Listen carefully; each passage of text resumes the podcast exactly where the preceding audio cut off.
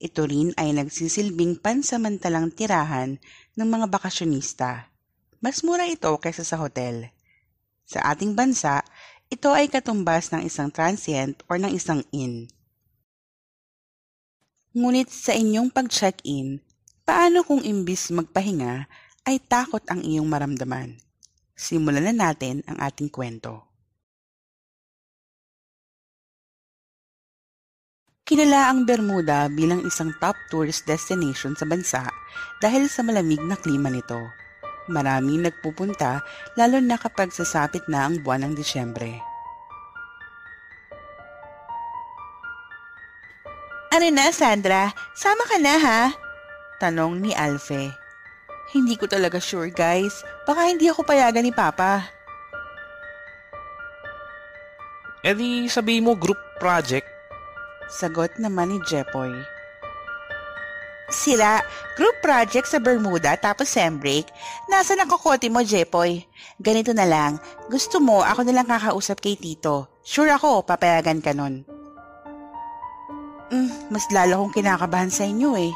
Wag na, itatry ko na lang kausapin si Mama para tulungan ako kay Papa. Eh, ilang araw ba tayo dun? Mm, mga isang linggo siguro. Oo, sem break naman. Yahoo! Hala, isang linggo. Ang labo naman. Saan naman tayo titira doon? Ako nang bahala mag-book ng tutuluyan natin. May mga ins at short-term rentals naman dun.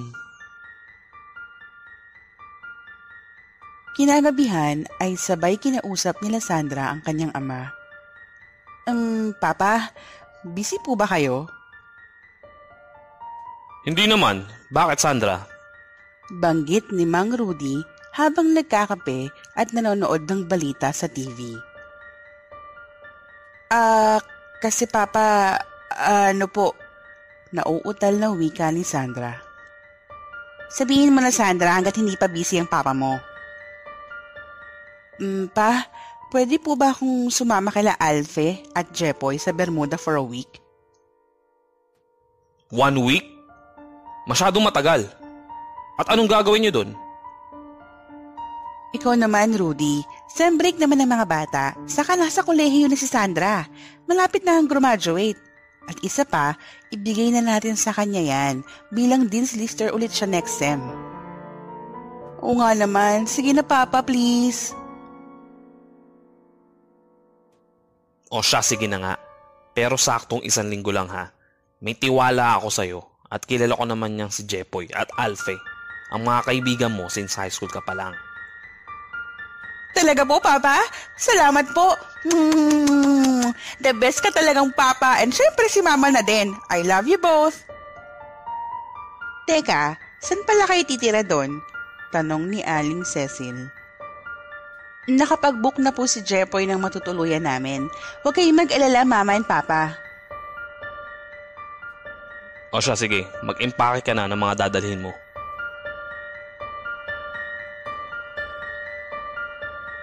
Masayang umakyat sa kanyang kwarto si Sandra para mag-ayos ng kanyang gamit.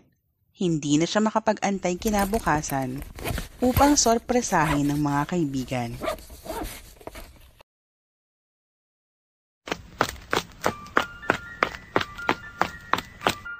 Teka, Alfe! Hintayin niyo ako! Hinihingal na sambit ni Sandra. Aba, akala ko hindi ka na makakasama eh. Good morning po, Tito Rudy at Tita Cecil. Good morning po, Tito and Tita. Bati rin ni Jepoy. Good morning din sa inyo. Mag-iingat kayo dun ha. And be back after a week. Bili ni Mang Rudy. Papakabait ha? Dagdag ni Aling Cecil. Yes po. Sumakay na sa nirerentahang sasakyan ang tatlo at nagsimula ng bumiyahe patungong Bermuda.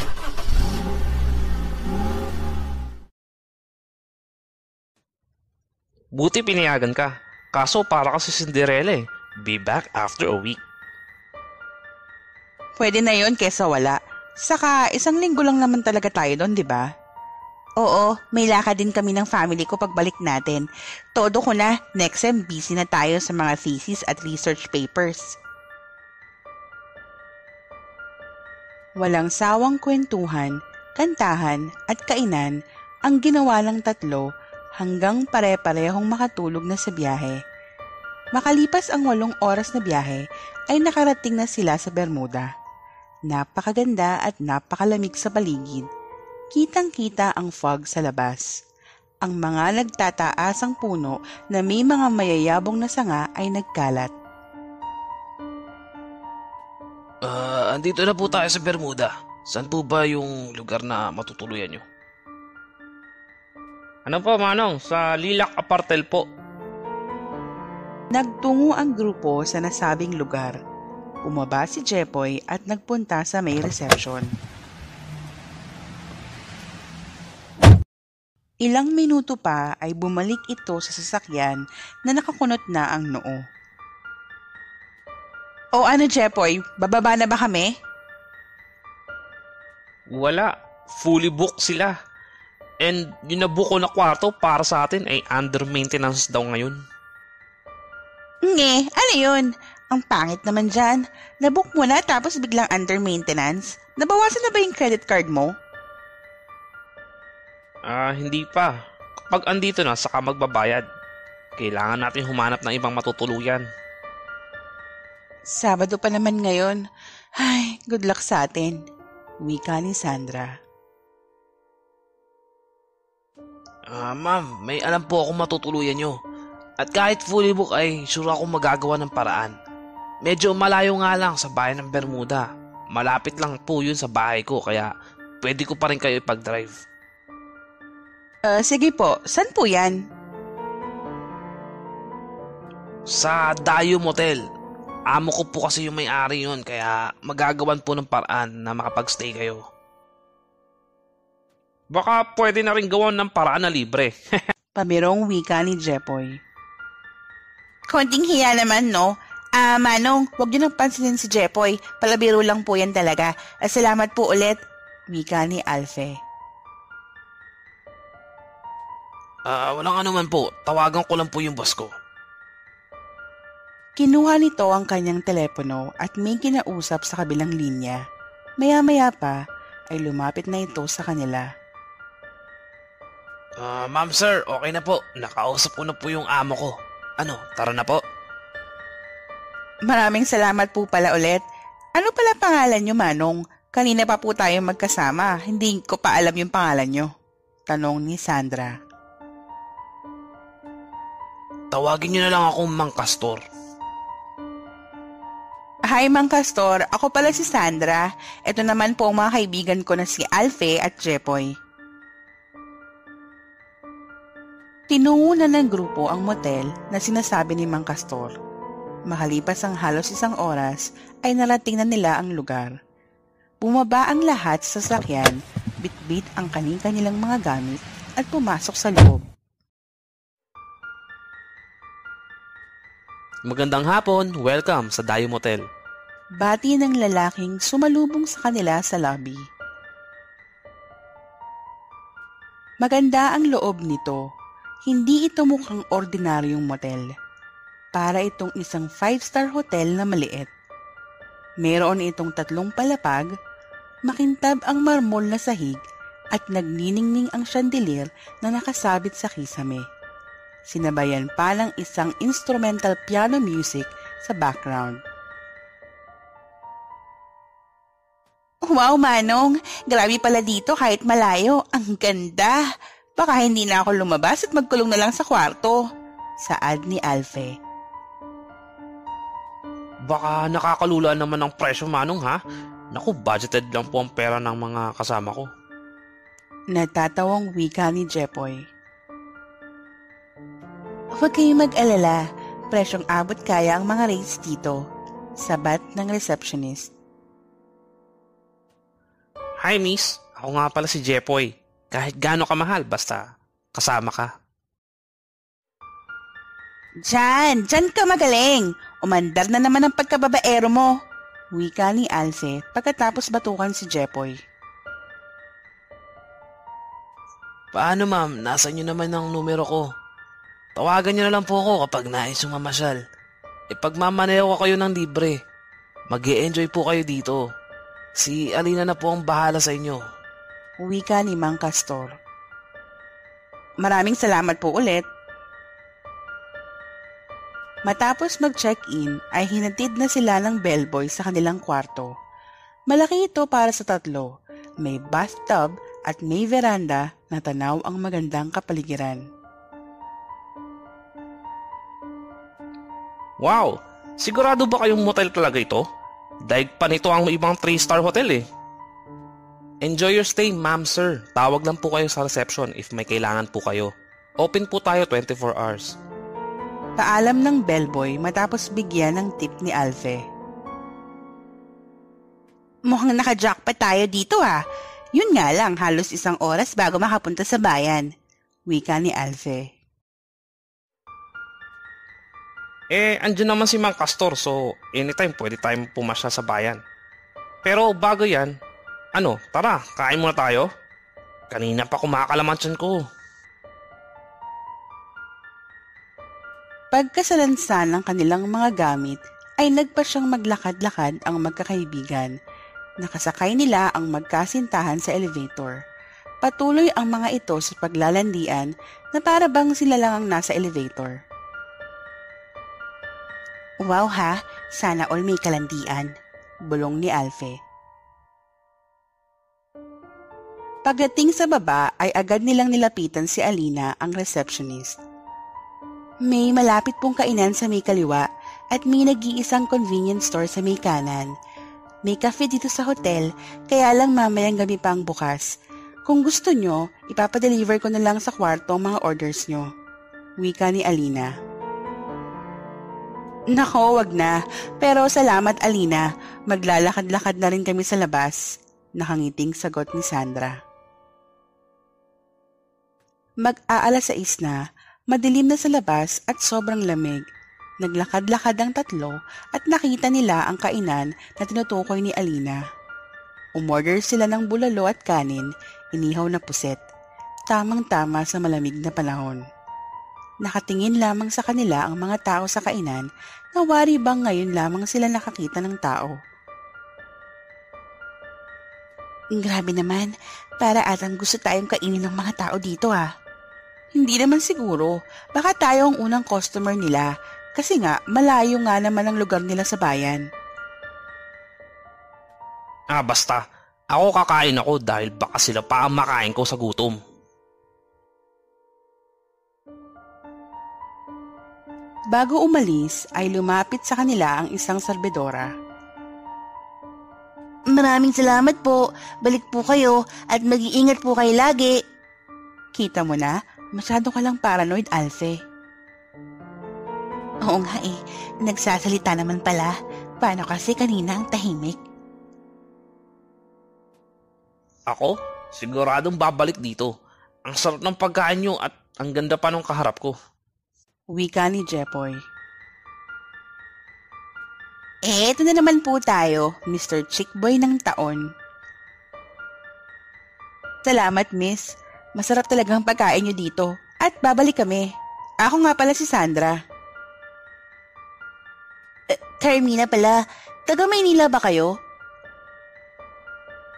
Oo, nagbabakasyon lang kami dito. Ako nga pala si Alfe. Jepoy na mapagmahal at your service. Nice to meet you. Sa Dayo Motel ba kayo naka-check-in? Oo, bakit? Carmina! Linisin mo na yung kinainan nila at tulungan mo ako dito sa kusina. Sigaw ni Aling Josie. Ah, uh, sige na. Kailangan ko pang tulungan si Mama. Nagpa siya ang magkakaibigan na bumalik na ng motel at maagang lumakad bukas para makapamasyal sa bayan. Matapos manood ng pelikula sa laptop na dala ni Alfe ay nakatulog na sila. Alas 11 ng gabi nang maalimpungatan si Sandra at nagpa siyang magkape sa baba. Naalala niyang sinabi ni Alina na gabi nagbubukas ang cafe sa baba.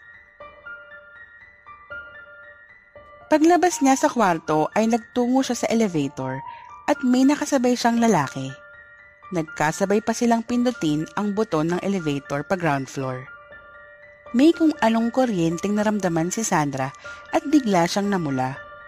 Napawi ito nang makitang biglang naglabas ng alkohol ang lalaki at pinunasan ng kamay nito. Hmm, kala mo naman kung sino. Anong kala niya sa akin, germs? Hiyabang. Naka-smid na bulong ni Sandra sa sarili. Nang makalabas ng elevator ay hindi pa siya pinauna ng lalaki. Aba naman talaga? Gwapo ka nga, hindi ka naman gentleman? Naasar na wika ni Sandra. Nagtungo si Sandra sa cafe at umorder ng isang espresso. Nagulat siya nang makita na andun din ang lalaki. Napakagwapo talaga nito, maputi at chinito. Medyo brown ang kulay ng buhok nito na bumagay naman sa kanya. Mukha siyang bidang artista sa isang Korean novela. Masasabi ring magaling din itong pumorma dahil bagay sa kanya ang kaki na sweater at puting loose pants. Miss, ano bang problema mo? Natigilan siya nang biglang lumapit sa kanya ang lalaki. Napakabango nito at sa hindi malaman na kadahilanan ay kinikilig siya sa presensya ng lalaki. Aha? Wala. Paano mo naman nasabing may problema ako, ha? Kanina mo pa kasi ako tinititigan. Nakakaasiwa. Nawala na tuloy ako ng gana magkape. Nag-init ang mukha ni Sandra at nawala ang kilig na kanina lang ay nararamdaman. Kapal lang mukha mo? Huwag kang masyadong feeling. Ikaw lang ba ang tao dito, ha? Well, sino nga ba bukod sa'yo ang customer dito? Sige nga. Lumingali nga siya sa paligid. Sila lang ng lalaki ang customer sa cafe. Hmm, for your information, sa bintana ako nakatingin sa likod mo, hindi sa'yo. Kapal? Ha, hindi ka papasang abogado. Napakalim ng alibay mo. Sambit ng lalaki sabay alis. Nakakainis. Busit na busit si Sandra sa kanyang nararamdaman. Nakatitig naman talaga siya sa lalaki dahil sobrang gwapo nito. Lalo pa, chinito. Kaya lang, napaka-presko. Nakakainis. Hindi katulad ni Jepoy na alam mong nagbibiro lang.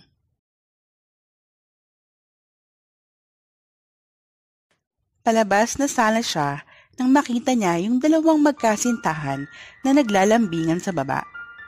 Ay sus, may kwarto naman sa taas. Bakit kaya dito pa naglampungan? Makaakit na nga. Sa kanyang paglabas ng cafe ay nakita niyang kausap ng lalaki si Alina sa reception. Inantay niyang umalis ang lalaki saka siya lumapit kay Alina. Alina, sino ba yung lalaki na yun? Ah, si Sir Daniel. Gwapo niya, no? Super. Eh, este, ang presko. Masyadong gwapong-gwapo sa sarili. Guess ba yan dito? Suplado lang yun pero mabait naman. Hindi yan customer. Isa siya sa may-ari ng motel na to. Partner sila ni Sir Basti. Ah, kaya pala mayabang. Hmm? Sa gitna ng kanilang pag-uusap, ay biglang napatingin si Alina sa malaking orasan sa lobby. Dalawang minuto bago mag alas 12. Sige na ma'am, akyat na po kayo sa taas. May gagawin pa po kasi ako. Biglang umalulong ang mga aso.